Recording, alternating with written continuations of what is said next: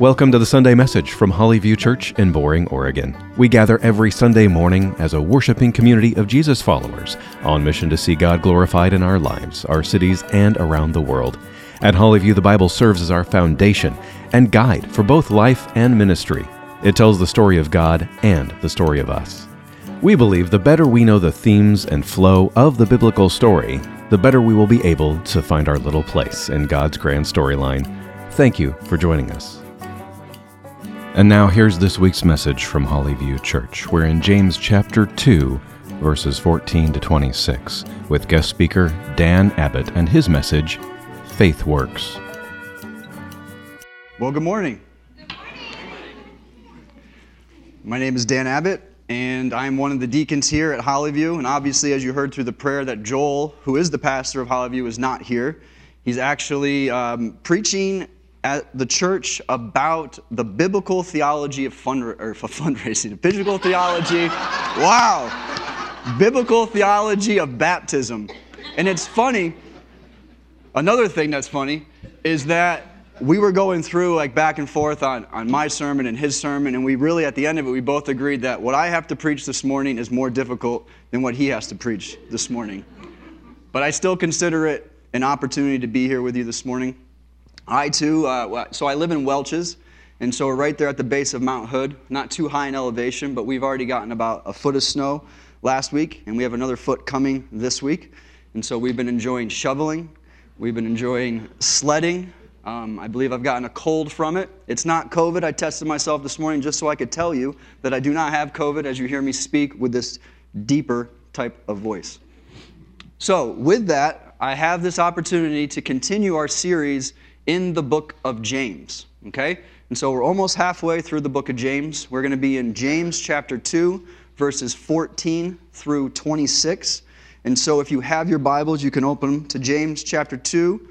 And then also, if you are able, I would ask you to stand as we read this, these verses. Verses 14 through 26 says, What good is it, my brothers, if someone says he has faith but does not have works?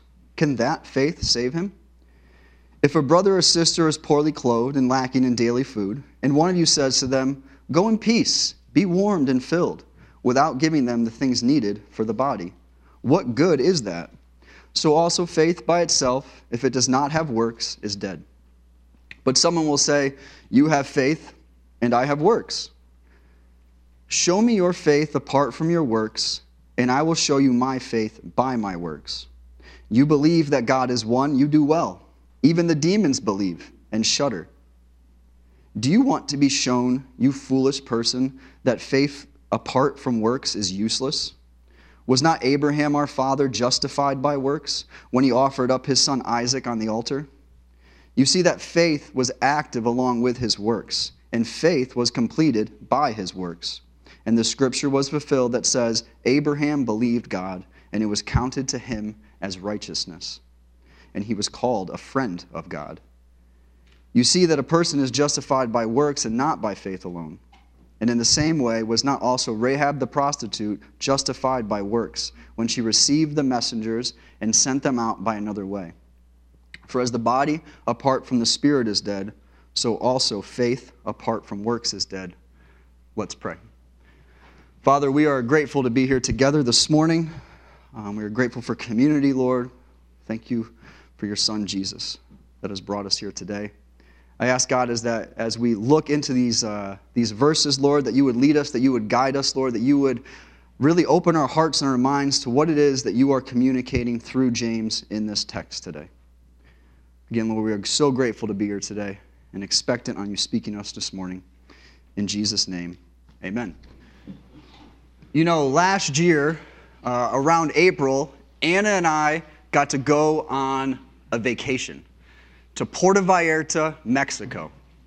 Now, before the vacation, we had a really just long three years or so. A lot of health issues in our family. And not only that, but we were just working hard at various things in our lives. Something that you may or might, may not know about me, I really struggle with this idea of getting value or identity from doing things, right?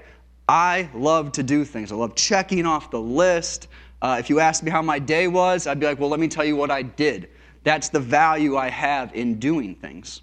Okay? And I've realized this, and God has been opening my mind to this, especially in that three years of this kind of like just stressful time, hard time, just a time where I was just like almost having to do something just to not think about the, th- the other things that I had to do. And so, we decided that we were going to celebrate the fact that we got through this three years and that my wife and I, Anna, are going to go to Puerto Vallarta, Mexico, okay? And the best way to do that, just so you know, is through Costco Travel, okay? If you haven't heard about Costco Travel, you can thank me later, okay? Because it's like three times less than it would have been if I looked out on looked online and went up there. So, I say that, right? So we're celebrating and we go to an all it's an all-inclusive resort, okay? I've never been to an all-inclusive resort, but I will always go to an all-inclusive resort. The only thing that we had to do, the only thing that we had to figure out was what restaurant we were going to eat at that day. I mean, I remember we would go down to the beach, we'd hang out, we'd be reading, you know, having a blast. We went parasailing. By the time we got back to our room, you know, everything's clean, the bed is made. I mean, we were like, we were living it up. I did not want to go home. I know I have kids and a job, but the kids have great grandparents. right? And I'm sure, I'm sure my work could find somebody to replace me. You're right, Jesse. That's just a joke. It's not. So we're living it up, we're soaking it up. But you know, towards the end, I really felt that that call back to life, that call back to my kids and my job. It was, it was more, it was actually more balanced though when I got back. It wasn't about getting more done, but being in the moment with my kids, with friends, even with these other responsibilities that I had.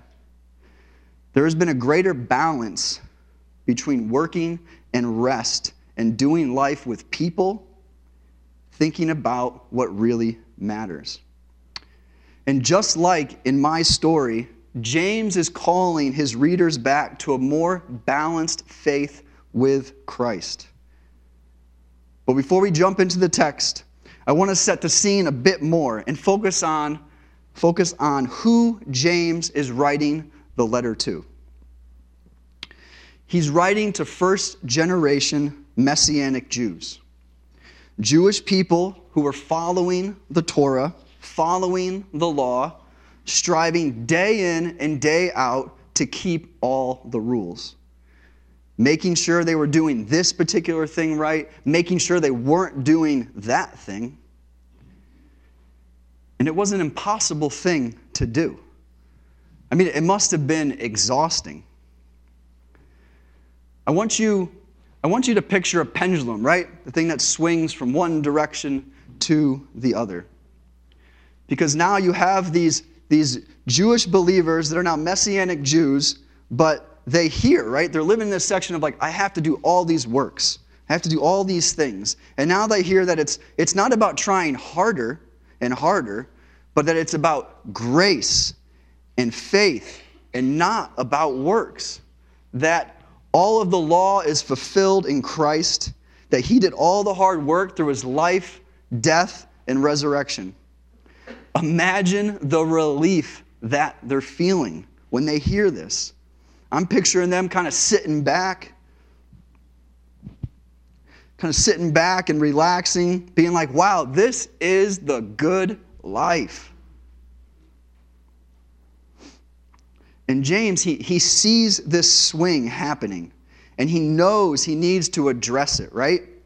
if he wants to see the readers come more like into the middle of the pendulum, right? That's the goal, right? We don't want to be swinging this way. We don't want to be swinging that way. We want to be swinging here, right here in the middle. He doesn't want them to go to the extreme, right? Of, of, of all of a sudden being like, well, you're not doing this right, so we need to be striving more and be more and earn the love of God and fall back into that way of thinking. But the truth of the matter, in, in blunt James fashion, right? He says, okay, you lived over here for long enough. There's work God has for you to do. Now, I think it's important that we address the elephant in the room, okay? When you hear the word works, do you just want to just jump up and down with excitement?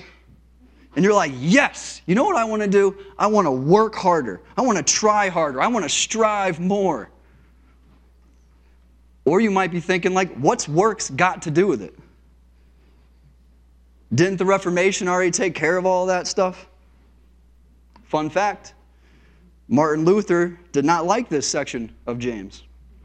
The rumor has it that he actually didn't want it in the Bible at all. And there are still some people today who argue that what James says about faith and works contradicts what Paul says about being saved by faith alone and not by works. So I think the best thing that we need to do is take a look at what Paul had to say about it. And so we're going to be in Ephesians, okay? We're just going to read these few verses here Ephesians chapter 2, 8 through 10. This is what Paul says For it is by grace you have been saved through faith, and this is not from yourselves, it is the gift of God, not by works, so that no one can boast, okay? We know this, okay? The evangelical church is all about this, right? We're, we're living in that, in that zone of like, yeah, we don't have to do anything. Jesus did it all for me. And it's true. And it is awesome. And when you are saved and you come into salvation, like, this is how it happens through faith, through faith alone. Nothing that you did to merit your salvation. But James is saying, I also believe that, okay? But you're living in this part over here, okay? I need you to, I need you to bring it back a little bit. We didn't actually get the full packaged deal here.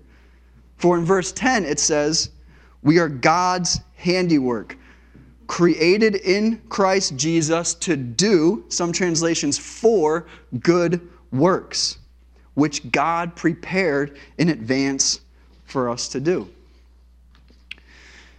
Know, you can also think of it as a, a cause and effect, um, the natural law of things, or really the, the spiritual law of things.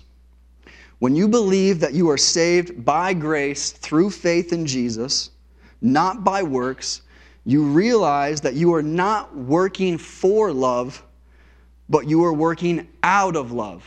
You are not working for love, you are working out of love. And when you take that on as truth, that's a game changer.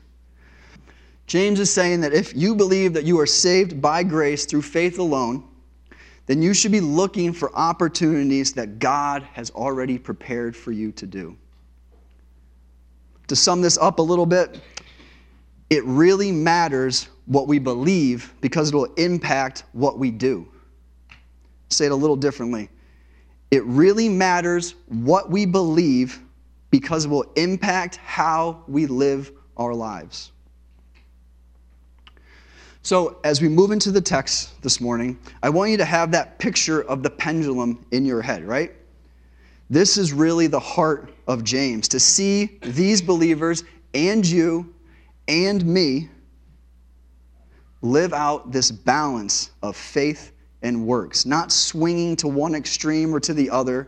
Faith and works working hand in hand together.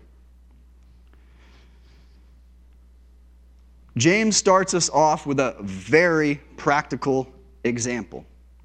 You see somebody with a very practical need, or you hear that they have a practical need, and you have the means. In this situation, you have the means to meet this need, to help the person, but you decide instead of helping them, you kind of pull out the super spiritual card, okay? More or less, and say that, you know what? I don't really have time for you, but I'll tell you what, I'll be praying for you. You know, I know you're going through a hard time, but God's got you. I know He's got you. And I'll be praying for that peace and contentment, and you just kind of like walk away. You know, have you ever been in those in those conversations with people and they're they are talking to you, but they're like looking like everywhere else. Like they're like, you know what? Yeah, I'm really sorry to hear that, but I think there's somebody else I want to talk to, or there's something more important that it seems that's on their mind that they're like, nah, I got to go. Like, I'd like to help you out, but I'm out of here. We'll see you later. They're thinking more about themselves than about the person in front of them. Like, what good is that? Is what James says. How is that showing that you have faith in Jesus? And what's interesting too is that when you actually come alongside somebody, it really encourages their faith as well. It doesn't, doesn't meet the physical need, it meets the spiritual need. To know that God is using somebody to reach out to them. You know, many people here may have heard this story before already. It's about it's a story of the guy whose whose boat sinks in the middle of the ocean, right? And he's out there, he's wading in the water, but he has this faith. He says, "You know what? God is going to come and save me." So he's out there wading in the water and and one boat comes by and says, "Hey, you need you need a you need a lift." He says, "No, no, no, no. God is going to save me." This happens two other times. And then eventually a boat doesn't come and he finds himself in heaven. And he goes, Why am I in heaven? And he goes up to God. He goes, Hey, I thought that you were supposed to save me. And God says, What do you mean? I tried three times. It's because God uses us to speak in, to be there for people. It's how this is how God's kingdom works. And you know, James just uses one example, right? A very tangible, practical need. But you could add a bunch of different examples here, right? Fill in the, fill in the blank.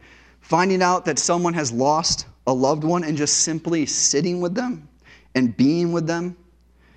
Maybe God brings somebody to mind, and so, so you call them or you text them and just let them know, like, hey, I'm thinking about you, what's going on in your life, or sitting with someone for coffee and just hearing their story. What you believe will impact the way you live your life. And so then James goes on to talk about Abraham, right? Talks about Abraham. Abraham is in that hall of fame of faith in Hebrews 11. It's found, the story that, that, uh, that James is talking about is found in Genesis 22 when God comes to Abraham and asks him, like, Abraham, I want you to offer up your only son Isaac on the altar.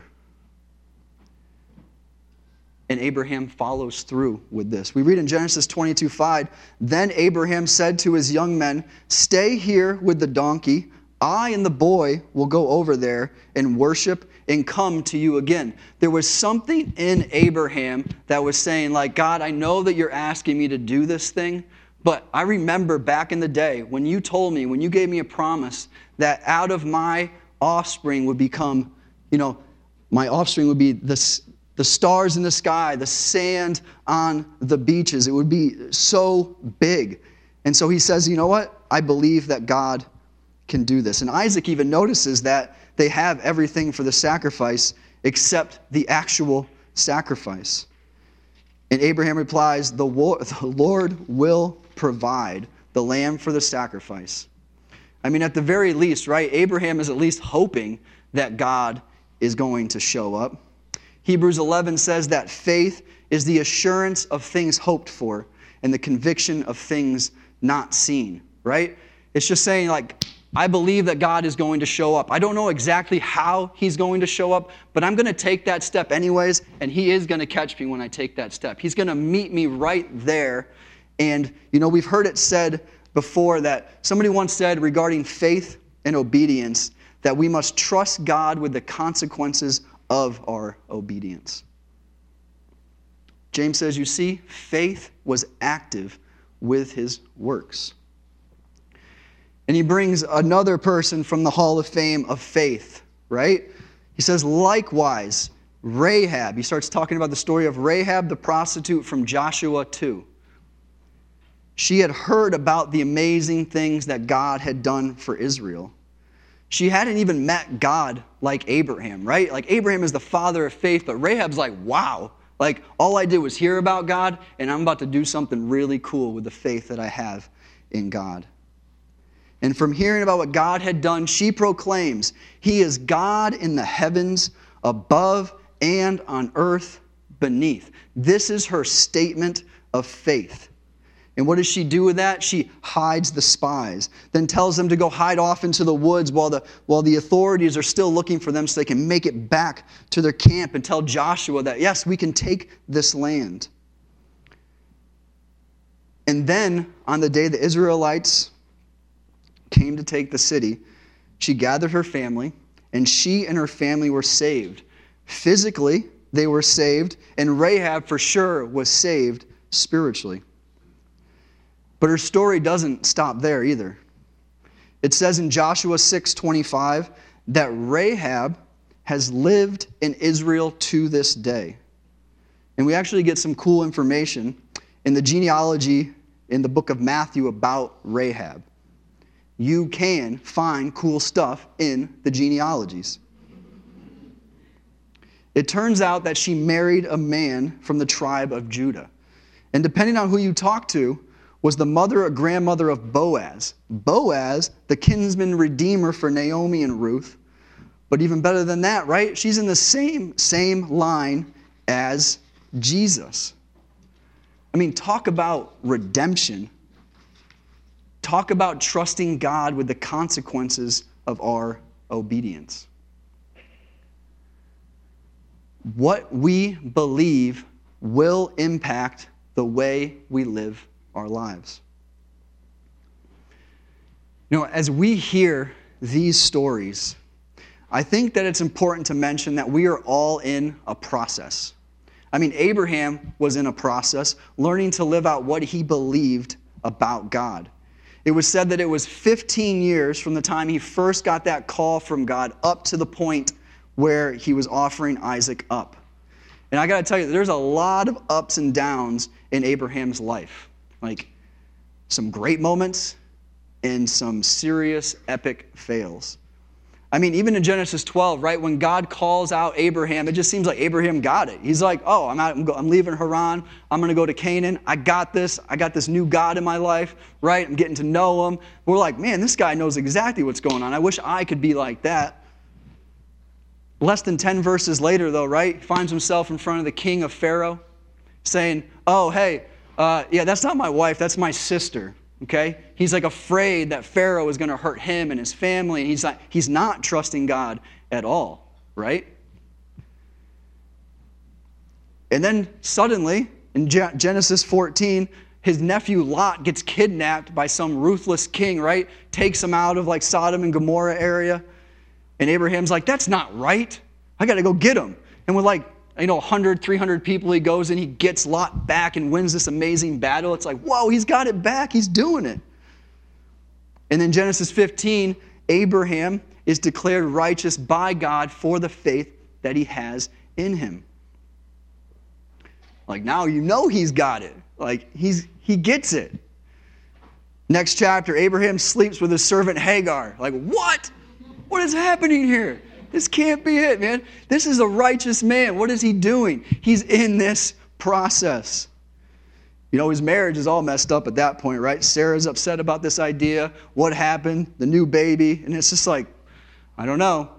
But then in Genesis 18, Abraham intercedes for Lot. He knows God's heart, right? He's like, no, you do not want to destroy everybody, right? What if there's a righteous person in there? And he stands in the gap. And then in Genesis 22, it's almost like this culmination of this whole process of life. And he steps out and he says, I believe in the promises of God in my life, and I will stand firm in that, and I will trust God in the consequences of my obedience.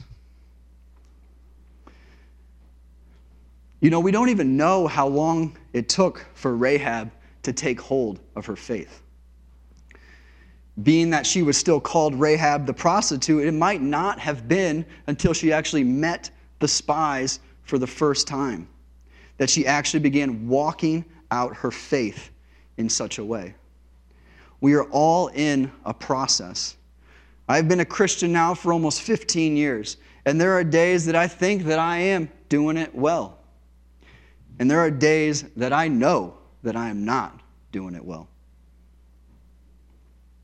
I want you to know that you are not alone in this process. That's why God has created this community, created community of believers to come alongside each other, to look out for each other, say, what is going on in your life? Even this week, I mean, sometimes I have hard times like getting a message together, but this week was crazy. Maybe it was the snow, maybe because the kids were off of school, my schedule's all mixed up, but I was like hitting a block. You know, Joel reached out to me but even before that, right? I'm like, God, where are you? Like, I need you. I'm supposed to be able to hear from you, know what's going on here, so I can tell everybody about it, right? And it's, I'm like, I'm not hearing anything. Then it's like, I get a text message from Joel, hey, how's the message going? And it's like, you know what? I can sit with you and we can like go through this. I'm like, phew, that's great. Someone else texts me, says, hey, you know, I, I know you're preaching this week. You know, is there anything I can be praying for? And I'm like, could you actually read this passage and tell me what it means? Like that would that would be pretty cool. I love I love that. You know, they worked in my life in a big way this week, coming alongside me. So, yes, what you believe will impact how you live your life. Ask yourself this week where you fall on this pendulum. Are you swinging further to one side than the other side? And depending on where you are, maybe you need to just simply take a deep breath and rest in the fact that there is nothing that you can do to prove your love to God. Or perhaps you have been resting long enough, and this morning God is stirring something in you. Ask God to open the door for opportunities to walk your faith out. Let's pray. Father, we are again grateful for this time, Lord. Thank you that you are here with us. Thank you that you save us into uh, an amazing community of believers, God. I pray for each person here, Lord, that you would continuously stir in their hearts who it is that you are, God, how it is that you have created them, and just the opportunities that you have created for them in advance, Lord. I pray for those, Lord, that do need to rest, that need to simply dwell and uh, just uh, meditate on the fact that they are loved no matter what they do. And I pray for those, Lord, that, that have been resting, that, are, that, that you are stirring them this morning, Lord, to, to act on what it is that you are saying to them. I pray, Lord, that you will meet them where they are right now, that you meet them as they take those steps of faith, and that they'll be able to give testimony, Lord, to how it is that you met, how it is that we can trust you with the consequences of our obedience, Lord. And so we give you this day, we give you this week. In Jesus' name, amen. Thank you for joining us for this message from Hollyview Church. We invite you to join us in person for our worship service every Sunday morning at 1030. You can find us on Southeast 257th Avenue, just off of Highway 212, between Boring and Damascus, Oregon, or find us online at hollyviewchurch.com. Together, we are being shaped by the gospel, rooted in God's Word to share God's grace and truth. Again, whether online or in person, thank you for joining us here at Hollyview Church.